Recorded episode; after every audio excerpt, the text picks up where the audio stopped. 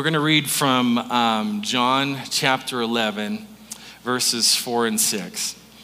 And it says, When he, Jesus, when he heard this, he said, This sickness will not end in death for Lazarus, but will bring glory and praise to God. We're going to be in Lazarus' story this morning. This will reveal the greatness of the Son by what takes place. Now, even though Jesus loved Mary, Martha, and Lazarus, he, made, he remained where he was for two more days. Let's pray. Whew, Father God, we've just been weaving this story, this tapestry of, of you as the comeback king, and it just, it floors me when I see you take our lives uh, the, from, from various places, Lord, wherever we're at, and you just bring us, you wrap us into your arms and you say, I'm the restoring king, I'm the resurrected king, and you get to be resurrected with me. Oh man, what a joy and what a journey. Father God, we thank you for your word to us this morning. In your, your mighty name we pray. Amen and amen. You can be seated. Ah, so I don't know if you can tell, but this comeback journey, um, I've got, there's some fire in it because, you know, I'm walking through it. And um, but I want to talk about the greatest come of all, uh, greatest um, comeback of all this morning. I can't say it, but can you say that with me? the greatest comeback of all. Ready? The greatest comeback of all. So I'm going to ask you to lean in with me a little bit this morning, okay? So our title today is the ultimate comeback, and we say that the ultimate comeback. You know what I'm thinking about? You know what I'm thinking about when I first started thinking about the series? I think about every Rocky movie ever. That's what I think about. You know, how many are there? Like, you know, like 15 of them? I don't know. It's, and now it's morphed, and now we're getting into Creed. Uh, it's in the theaters right now, Creed 3. It's, the, it's like the ultimate comeback story. But, and that's, that's what I want to preach about this morning. No, no, not really. Um, but what I have is better than that, and it's this it's a question and then we'll dig around and we'll answer it. But, but there's a question here this morning, and the question is can you move back from a diagnosis of death? Can you m- come back when the diagnosis and the word from the doctor and the report is death? Can you come back from that? And just like this whole series kind of leans into, some of you are reeling from something that has happened or maybe is happening in your life, a life circumstance that maybe feels like death. And, and for our text this morning, we're diving into a passage that you might be familiar with, but it's a perfect place to answer that question. And it's found in John chapter 11. I, and I want you to turn there with me or flip your, your on your smartphone because we're going to dig around in this story. We're going to be in that chapter all morning in the resurrection of Lazarus from the dead. How many of you know the story already? If, yeah, that's awesome. So if not, I, I, I think you're going to love it because when Jesus was on earth, when he was on earth, he was healing the sick and he was raising the dead and, and teaching amazing teachings. And he opened the way into the kingdom of God to people who didn't think they have a shot with God. And, and along the way, he was making friends. And uh, this story is a story about some of his friends. And so it, it opens in this way in verse 1, uh, John 11. It says, Lazarus, who lived in Bethany, this is the village where Mary and her sister, uh, sister Martha lived, was sick. Mary was the woman who poured perfume on the Lord and wiped his feet with her hair, and her brother Lazarus was the one who was sick. And, you know, just in case you, you didn't know, Lazarus didn't have this minimal ailment. Um, he had a major dilemma, and his sisters were very close to Jesus and their, and their brother Lazarus, and Lazarus was a very close friend of Jesus. So sometimes I, sort of, I sort of think that, myself included, we have this drawn up in our minds like this caricature of who Jesus is, but he actually, you know, stayed in people's houses. He ate meals with them. Uh, he laughed and talked and he shared life with them. And these people were some of his friends. And, and so Lazarus' condition is so grave that his sisters was like, we got to get the message to Jesus. And so now Jesus was, was outside of Jerusalem and outside of Bethany, out in the countryside, and he's under threat. And if he shows up in Jerusalem, people are going to try to plot against his life. And so he's far away at this point. Um, they send a message, and the message isn't Lazarus is sick. Um, they, they, they really get straight to the heart of it. It says, So the sisters sent a message to tell Jesus, Lord, your close friend is sick. Now, that's, that's what do you want to happen when a diagnosis of death comes your way. Have you, have you noticed how many people pray when a diagnosis of death comes? Like everybody, people in the church, people outside of the church, people who know God, people who don't know God. All of a sudden, it's like, if you're there, Jesus, we need a miracle. And, and that's why, that's, that's, this is what they're hoping for. And it wasn't just that they're lobbing up a prayer. Um, they'd seen Jesus do the miraculous. They'd seen him, uh, you know, they'd been with Jesus and been with him when he'd done the miraculous. And, and they thought if we can only get the message to him, the situation is going to be resolved. But then notice what happens in verse 4. Things change a little bit, and our first major principle, if you're taking notes this morning, lifts up out of verse 4 and a few verses after. The principle is this that our God is painting on a canvas bigger than we can see or imagine. That's the first thing we want to understand. Before we drill down into the question, can you come back from a diagnosis? We want to take a step back and understand, you know, what is God doing in the world in the first place? And we get a few clues as we read in verse 4. It says, When Jesus heard the message, he said, now, this is not to his sisters, remember, because he's not there yet. This is to the followers who are hanging out with them, his disciples outside of the town. He says, You know, Lazarus' sickness will not result in death. That's what you want to hear, right, when you're faced with the diagnosis. He said, instead, this sickness will bring glory to God so that the Son of God will receive glory through it. Interesting, right? A little bit of a, a, a turn right there. Now, in verse 5, it says, Jesus loved Martha, her sister, and Lazarus. So we feel like this is going to go well, right? We've got A, we've got a sickness that is not going to end in death. We've got B, um, God's going to get glorified. And then we've got C, you know, Jesus really loves these people. So you're thinking D, Jesus will book it up to Bethany and heal Lazarus, right?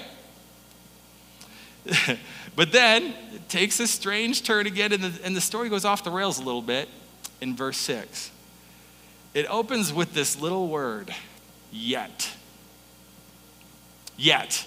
Can you say that with me this morning? Yet. I know that's not the one that we're going to circle or underline or highlight typically in Scripture, but I want you to circle or underline or highlight it, whatever you've got with you this morning in your Scripture right now, because it's a very important little word. You're thinking A plus B plus C equals, I know what God's going to do now. But then this sentence opens with a yet. And when we hear the word yet, what do we know? We know it's not going to go down the way that we thought, right? yet. So here's the thing here's the message Jesus loves Lazarus. He loves him. Jesus has the power to heal. We know that. But it says in verse 6 Yet, when Jesus heard that Lazarus was sick, he stayed where he was for two more days. He stayed put. And that's the curveball in the story. That's the yet in the story. The sisters had hoped for a yes, and they got a yet. They were hoping Jesus would come straight away and answer their prayer, but they got a yet. And Jesus stayed where he was for two more days. That's because God paints on a canvas that is bigger than we can see or imagine. You, you, you, you say, What are you talking about? I, I, want, I want to, if it's okay, keep taking a few steps back. And here's why. Our family, my family, has been on some very difficult medical journeys in our lifetime. We've been faced with ALS in our family. Um, my mom lost her battle to that disease a few years ago. We've been through, you know, some severe digestive and gut issues with two of our kids. Some of that stuff is still going on. I've, I've, I've got four kids, you know, with FAS, fetal alcohol syndrome, and you know all the things that are associated with that. That comes along with it, cognitive disabilities and attention deficit stuff. And dad has been diagnosed with Parkinson's and is a few weeks out now from a minor stroke you know, and, and we've had some struggles with mental health in the family. I mean, I'm in and out of doctor's offices and medical facilities with my kids, myself, and dad. I mean, it, it seems like it, it's nonstop sometimes. And I've seen, I want you to hear this, I've seen God working miracles along the way. I don't want you to doubt that for one second. I've seen that. Don't get me wrong. My mom was healed of cancer at one point in her life. I mean, it was miraculous. The doctors saw it one day, and then a few days, you know, down the, the road, it wasn't there. God, God is a healing God. I've seen, I've seen God move and heal. He does that. But we've been through so much too. And, and so, I mean, journeying through my divorce wasn't a walk in the park. And, and when we step into one of these tunnels of life, sometimes everything shrinks down to my circumstance, right? The circumstance that I'm in, my divorce, this disease, um, you know, or that moment. And what I always want to encourage you This is what I want to encourage you to ask God for. God, give me the grace to lift my eyes up from this reality that I'm in to the reality that is so much bigger.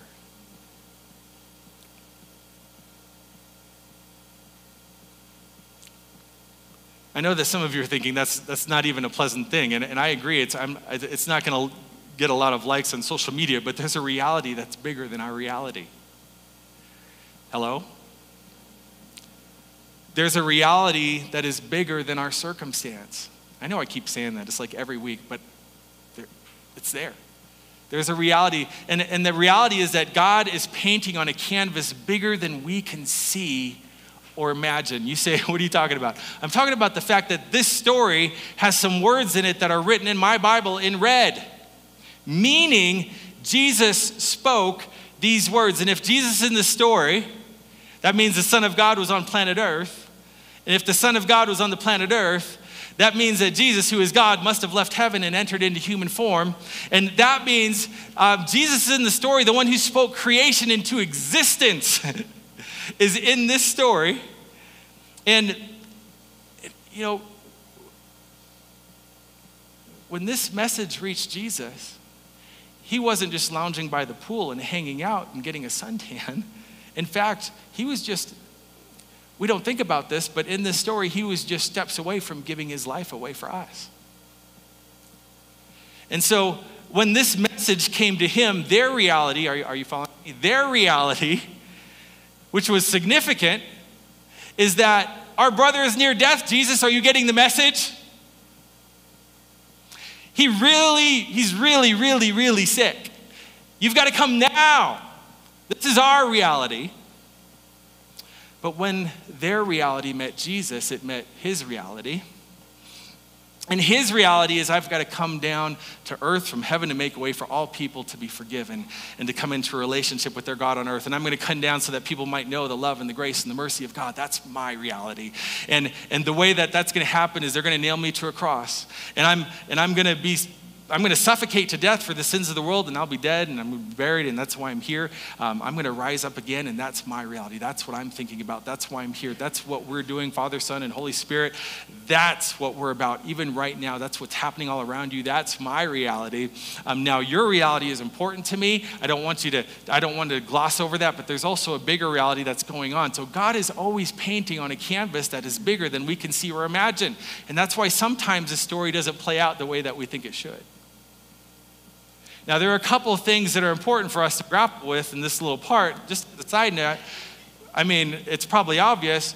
Jesus did not do what Mary and Martha asked him to do. Did you see that? He, did, he didn't do what they asked. So if you've ever been in a moment like that where you put out a prayer and Jesus didn't respond in the way that you thought he should, you're not the first person to ever experienced that. He did not come to Lazarus that day and did not heal their brother on that day. He did not answer their request, but he did do something amazing and astounding. That's how the purpose of God weaves together as he's painting on a big canvas that's bigger than we can see or imagine. And, I, we can't fully see or understand. The second big theme, though, that I want to pull out that emerges once we sort of get in the, that, that place of that is that God wants to use our lives on a broken planet for his glory. This is a theme that keeps on coming back too in a comeback story, doesn't it? God wants to use our lives for His glory. Now, we can jump over a couple of the philosophical questions. You know, if God is good, why is there suffering? If God is so good, why is there sickness? If God is all powerful, then why do you know people get sick and why do people die? And if God is so amazing, why is the world so broken? Right? But we do know the answer to that. We do. If we look in Scripture, the answer is you, the answer is us. It, we're the reason that the world is broken. I'm, I'm the reason why the world is broken. What I mean by that is we can blame it on Adam and Eve, but we've done a fairly good job of pushing that agenda forward on our own. Hello? We've done a fairly good job of continuing to make poor choices. Anybody, right? We've, we've done a pretty good job of continuing that legacy in our own way. We've done a pretty good job of walking away from God's clear instructions. We've done a pretty good job of thinking that God was hiding something from us, and so we're going to work it out on our own to get you know, something that we think we want. We've done the job of pushing forward that willful rebellion of mankind on planet Earth. And because of what Adam and Eve did, and because of what we do, our earth is broken. And in a broken down world, things break down. And there's a lot of disease, and there's darkness, and there's death in a broken world. That's what the enemy came to do to still kill and destroy. But in our broken world, in which God is painting on a canvas that we can't see or imagine, there's an opportunity for our lives to be used for the glory of God. And this is a beautiful and amazing thing. And so here are two ways that this happens. One of the ways is that our God is right now in 2023 still able to heal people with any disease and any sickness, supernaturally and miraculously. Jesus still has the power to heal. Can I get an amen somewhere in the room? it's a banner verse for Foursquare. Jesus is the same yesterday, today, and forever. And we see that this is the theme of the story of Lazarus. We see in the story of the resurrection power of God and the power of God even over death itself. And that power is still in effect today. There's not anything in Scripture that says that Jesus still can't do what he could do in that day. He can and will raise the dead. And that, that he can cure any disease coming against us, that he can supernaturally restore, heal, and repair. He can do it, and he does do it. It's part of the story of God. Amen. So, thank you. There's a story. This is a story of God uh, doing some healing, and re- there, there's a story, in fact, there's a story of God doing some restorative healing um, and, and uh, his resurrection power, his restoration work to pain that happened right here after the service last weekend. And um, I won't share names because I didn't get permission, but there was a gentleman who many of you would know, and he's, he's sitting in the back and he was grimacing in pain. His teeth were like, you know, uh, and, a, and a couple of us just laid hands on him after the service, no big showy prayer or loud prayers. His wife just asked us to pray. Just a simple prayer asking God to heal him. I walked off and I started having a conversation with some other guys back by, by the door. And you know what happened? Just a few minutes later, um, this gentleman comes over to me and he says, There is no more pain. And he said, when we were praying, he said, I felt some bones moving around. And so, yes, even in Destiny Foursquare Church, that right here, right now, even in the past few months, yes, come on, some, We've had some amazing stories of healing in the lives of people, amazing stories of healing in people's lives. And my, my dad's not here this morning, so I can talk about him, but he's probably watching online. But my dad continues to exceed the expectations of the medical teams that are serving him. And yeah, and so, so if you didn't know, if you didn't know, uh, he had a minor stroke several weeks ago. They let him out of rehab early because he was up and he was walking laps around the place way sooner than they expected. They let him go without a walker, even though that was part of the plan that they planned to send it home because he said he doesn't need it. And so they told us to get a shower chair, so we, so we ordered one of them, but that thing is still in a box because the nurse said before we had a chance to use it that you don't need it. And so now the home therapists are, are telling him one by one. I sat there in his living room as this was happening. They're like, I love you, Dennis. I wish we could stay longer, but you keep on passing all of our tests. So I'm going to say that we've got one more week and then I'm going to have to be done with you. And so in some cases, weeks earlier than expected. So let me just say it one more time Jesus can and will and does heal. So today, though, I want to ask why does he do that? Why does he heal? Because we all want healing, right? When, that, when we get a bad diagnosis, we want a miracle, but why do we want a miracle? And if you dig down underneath the surface, a lot of times, I mean, we, we all know it, but our prayers are motivated because I don't want to die. I don't, I don't want my parent to die. I don't want my son to die. I don't want my wife to die. I don't want, this circumstance feels like it's killing me. I don't want to die. We want to somehow get out of this diagnosis of death. And that's a good motivation, honestly. But there's another motivation to say, God, we do want you to do a miracle, but we want you to do a miracle so that Jesus will be glorified. That's the main reason that we're praying for a miracle, is that so Jesus will be glorified in this situation. He said, the sickness is not going to end in death. No, he said, the sickness is for what? Is for God's glory so that the Son may be glorified through it. And we wrestle with that. We wrestle with that. So we ask the question Did God make Lazarus sick? Yeah. And I think that's not the best question. There's a better question over it. The reality is, on a broken planet, there is sickness. right? There's sickness, and none of us are immune to that. The question is can God heal? And if so, why? And the answer comes in this phrase this sickness will bring glory to God so that the Son of God will receive glory through it. God does heal. But when God does, do you know why He heals? God heals so that Jesus can get the glory. And even on a broken planet, it's interesting to me how we can see God do miraculous work in our lives, and then we take that miraculous work in our lives and fail to reflect the glory back to Him. So you went to rehab and you straightened out your lifestyle and some counselors, you know, helped you. And that's powerful and that's amazing and that's a beautiful thing, but God delivered you out of it too. And into the backside of it, you're like, yeah, I got better, instead of, I got better and I have a story and I have a testimony and I have a, I have a stewardship of this story and I want to tell the world about what Jesus has done in my life because I want Jesus to be glorified through that story.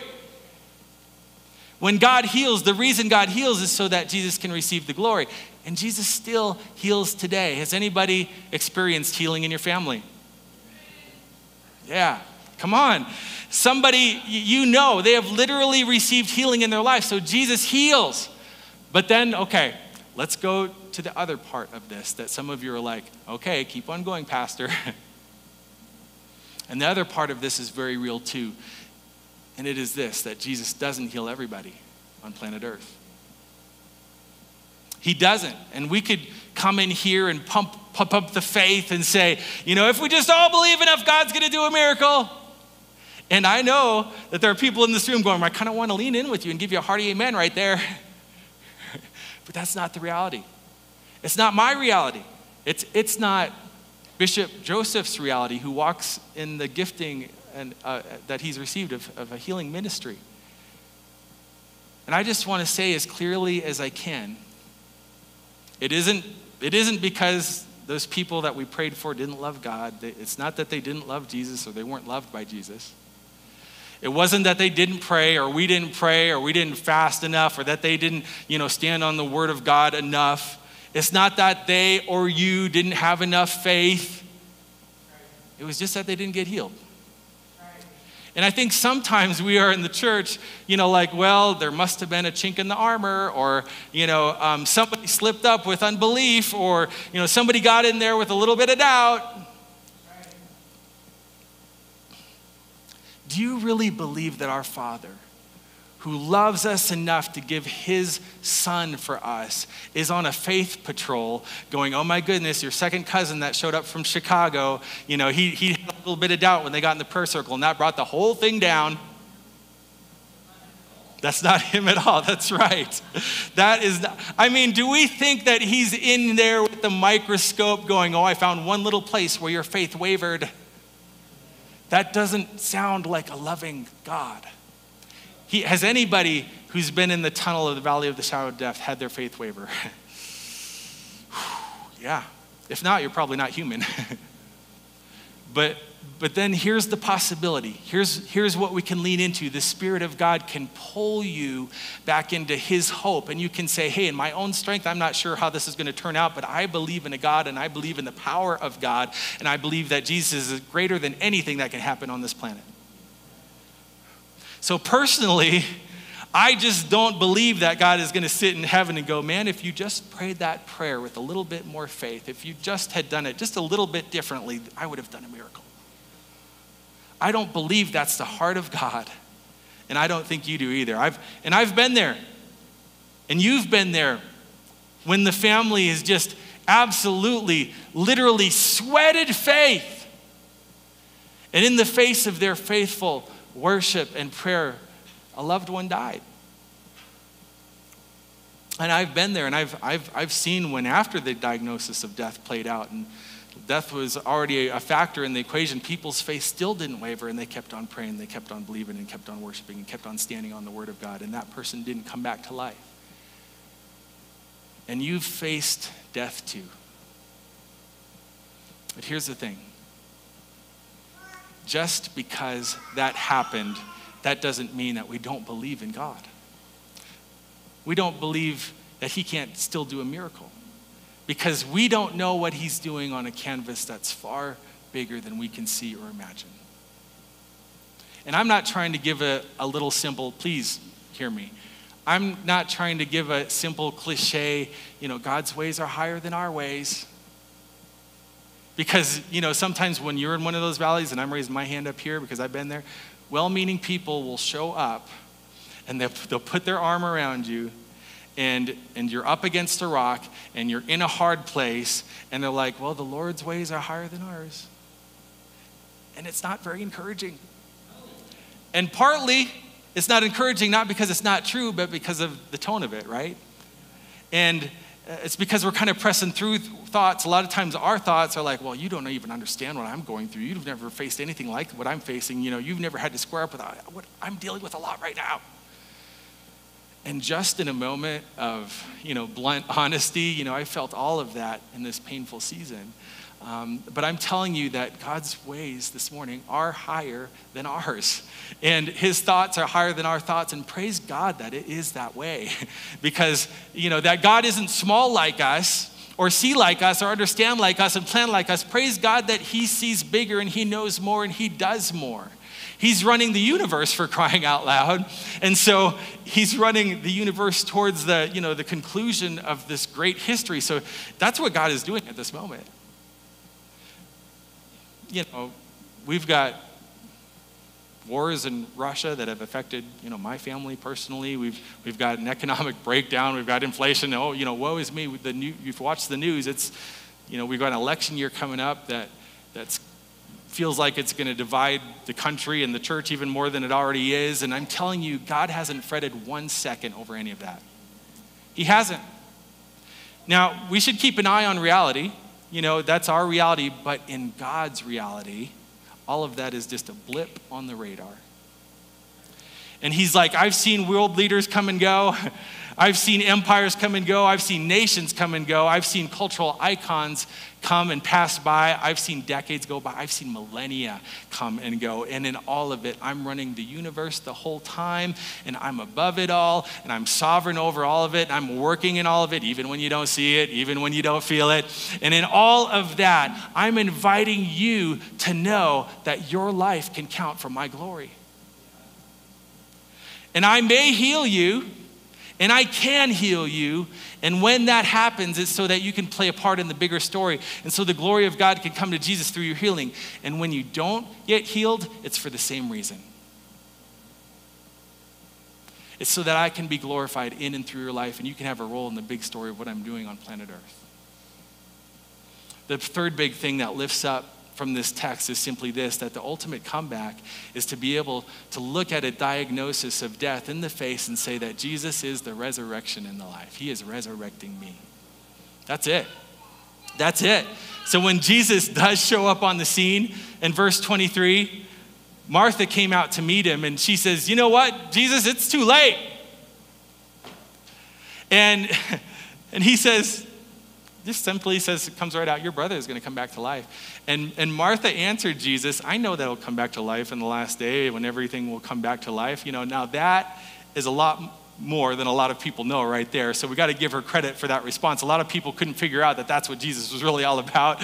And that's what she was responding with. But then he told her, I am the one who brings people back to life. And I am, listen, life itself. Those who believe in me, even though they die, will live. See, that's it right there.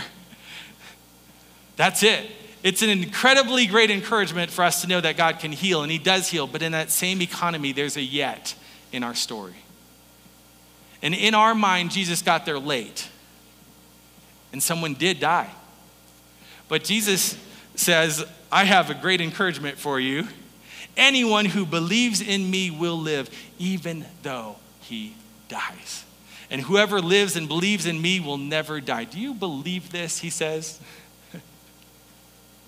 It sounds like he's saying two different things, but he's saying the same thing. He's saying, if you believe in me, then your comeback, Your greatest comeback story is not to say they gave me a diagnosis and, you know, Jesus healed me. That can be a great story, and we celebrate that story in the power of God. But there's a whole nother story, which is they gave me a diagnosis, and we walked by faith in Jesus. We kept putting our eyes on Jesus, believing in Jesus, lifting up Jesus, and hoping in Jesus. And at the end of the day, there might have been death. And then on the last day, that person is not dead, and that's the greatest comeback of all. Do you see it?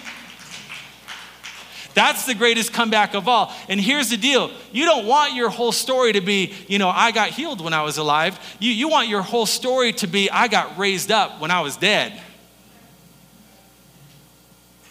That's the greatest comeback. And I think sometimes we try to figure out how to cheat death, and Jesus is saying, I'll help you beat death. it's the greatest comeback of all. For those of you who believe in me, they will live even though they die. I, I, love, I love how Paul gets excited about this in 1 Corinthians 15, towards the end of this beautiful long chapter that's all about resurrection. Coming down to verse 54, it says, And when that which is mortal puts on immortality, and what now decays is exchanged for what will never decay, then the scripture will be fulfilled that says, Death is swallowed up by a triumphant victory. so, death, tell me, where is your victory? Tell me, death, where is your sting? It is sin that gives death and its sting, and the law that, that gives sin its power. But we thank God for giving us the victory as conquerors through our Lord Jesus Christ, the anointed one. Whoo, can you just feel that? Death, where is your sting? It. And then the last one of these themes that sort of lifts up out of all of this in the chapter, which I love, it's that this is it. This is what was happening in worship this morning that no matter what the situation is in our lives, no matter the circumstance, the miracle of miracles is that Jesus is present with us. That's it. I mean, I, we, we could just sit on that every single weekend and that would be enough. Jesus is present with us. And that's so powerful. Jesus shows up in our journey. So eventually, Jesus did go back to Bethany. And he did go back to where Lazarus was, and Jesus himself did show up. And when he did, Martha and Mary were just shattered.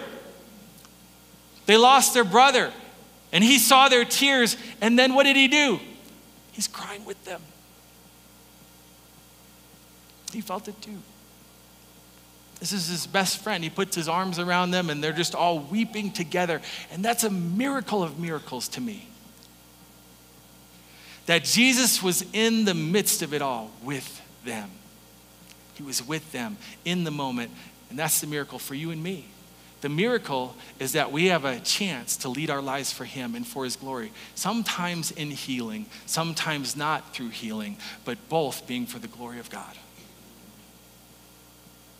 And that's where the power really is. When we see Lazarus in heaven, what do you think Lazarus is going to be doing? I mean, he's, he's going to be there. We're all going to be there with him. And, you know, what do you think he's going to be doing? Is, is he going to, you know, kind of be parading around with, hello, everybody, what's up? Good to see you. John 11, yeah, that's me you know, four days, that was me. Isn't this great? Heaven's amazing. But, yeah, I, I wanted to tell you that I'm going to be doing a little thing around, you know, 345. You're all invited. I'm going to be sharing about my resurrection experience and what it was like, you know, to be in the tomb and what it was like to be dead. And when Jesus called my name and I was still in those grave clothes when I was alive and I was still bound up. And I'm going to talk about all that because I want to celebrate the fact that I was raised from the dead when I was in Bethany. You know, how would you like to go to the work, that workshop? That would be pretty fun. But is Lazarus going to be celebrating that he got raised from the dead, or is he going to be celebrating something else? Because one verse later, it reads, watch this. Many Jews who had visited Mary and had seen what Jesus had done believed in him. Because Lazarus is going to be in heaven going, part of my story happened so that you could get here. You know, how about that? Is Jesus not amazing? You know, he, that's, I think that's going to be what he's going to be talking about. I had to be four days in the tomb.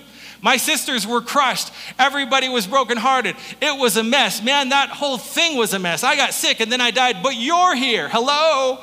You're here. And oh man, this is fantastic. Thank you, God, for weaving that into my story that we couldn't see. I couldn't imagine all that you're going to do, but now these people are here. He's going to be celebrating that he was raised from the dead, yes, but I think he will celebrate that people have come to know Jesus even more.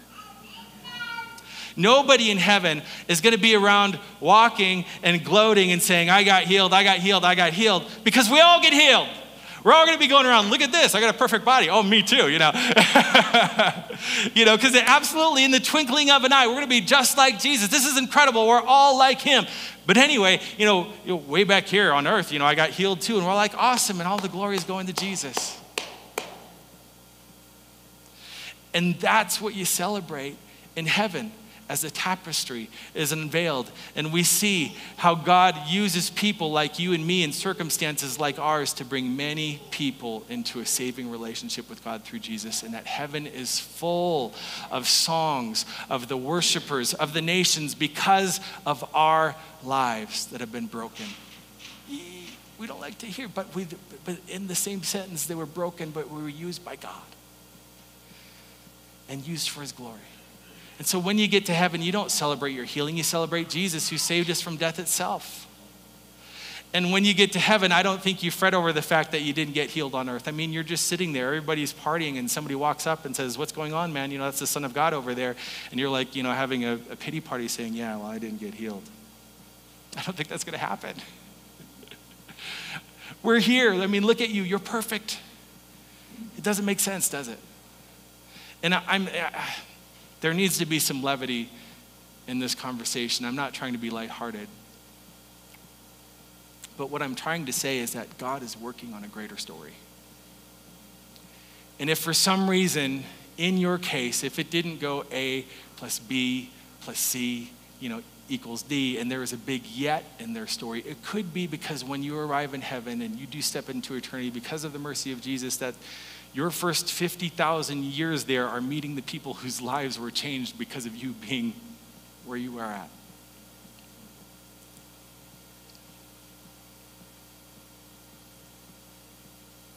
I remember reading a story a few years ago, and the band, you guys can come on up.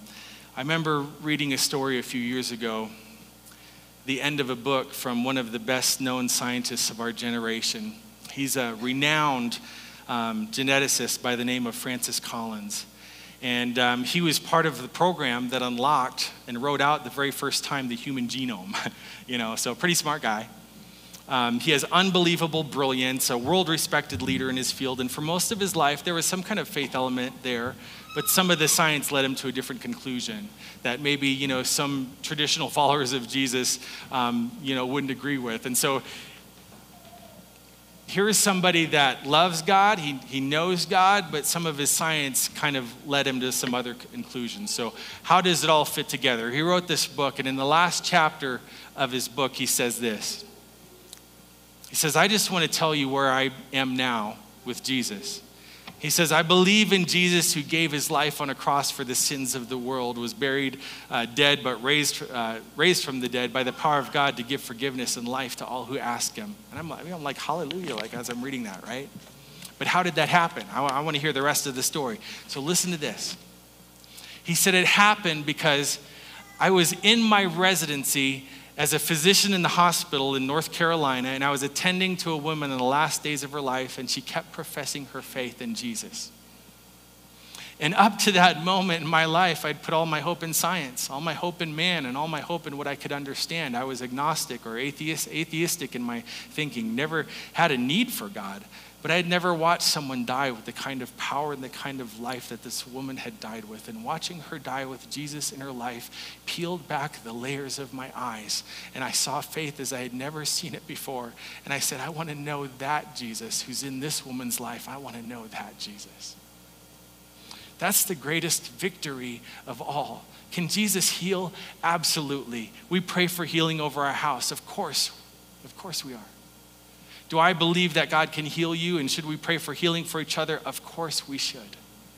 But we should also hold in our hearts that this hope, Jesus be glorified in our lives, is not an opt out prayer. It's not a cop out prayer either. It's the will of God prayer. Because maybe all of this is happening so that God can be glorified through his son and through our lives. And when you've been there, and some of you have been there, and you're holding the hand of somebody that you love and they're breathing their last breath, and you're praying and the angels are close by, and heaven and earth are just separated by this, what seems like this thinnest of lines, and they die. And some of you know in that moment when you reach out and you just pull their eyelids down over their eyes, and your heart is crushed. But your spirit says, you know, we just took the worst that this world can offer you know, death has come. And it wasn't enough, but, but because Jesus is the God of the comeback, I've got a different outlook. And when that day comes and when death is done, Jesus is still alive. And we who believe in him are still alive in him. And to be absent from the body is to be present with him. Remember? And so we can say with Paul, Oh, death, where is your sting? Oh, grave, where is your victory? Thanks be to God who gives us the victory in Jesus Christ our Lord.